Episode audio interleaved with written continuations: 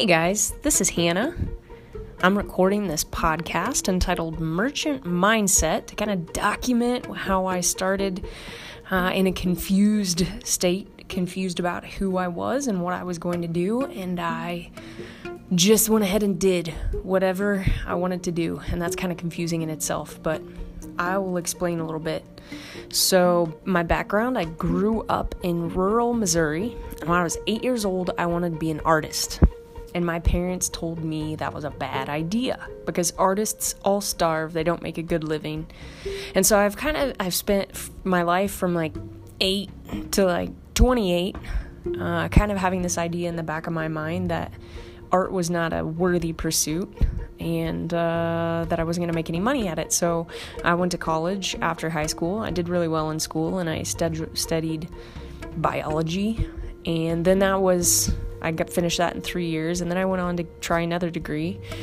And in the meantime, I decided, well, at some point, I gotta um, get a job. So I got a job at the only place that would employ me with a biology degree in rural Missouri, and that was at the recorder's office, which is a local government.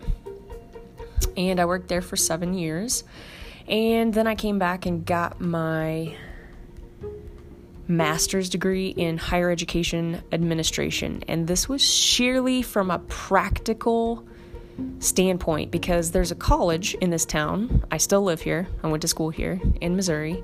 There's a college in this town, and, and it is probably, with the exception of the CEOs or the high level plant managers of the industrial uh, factories in town, it is probably the highest paid employer. I don't know, probably for 40 miles around. So if I'm going to live here and I want to make money, I better work at the college.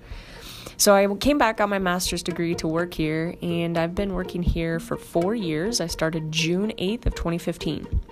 So my dilemma was that I've never felt fulfilled working at any of these jobs.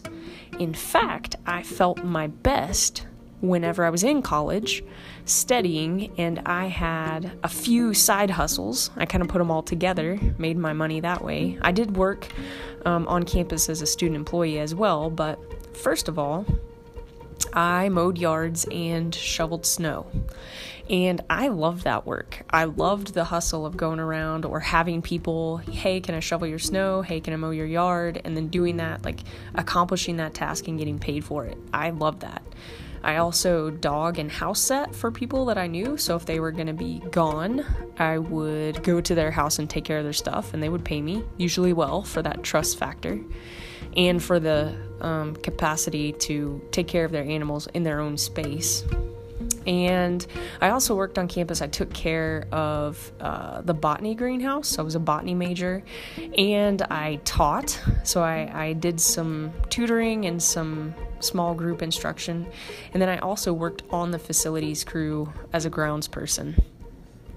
So those were kind of the, the jobs and the side hustles that I had when I was in college. And I really actually felt more fulfilled doing that. Oh, I also painted apartments college towns have a lot of apartments, and I, used to go in and paint them in the summer after the college students had moved out. That was thankless work.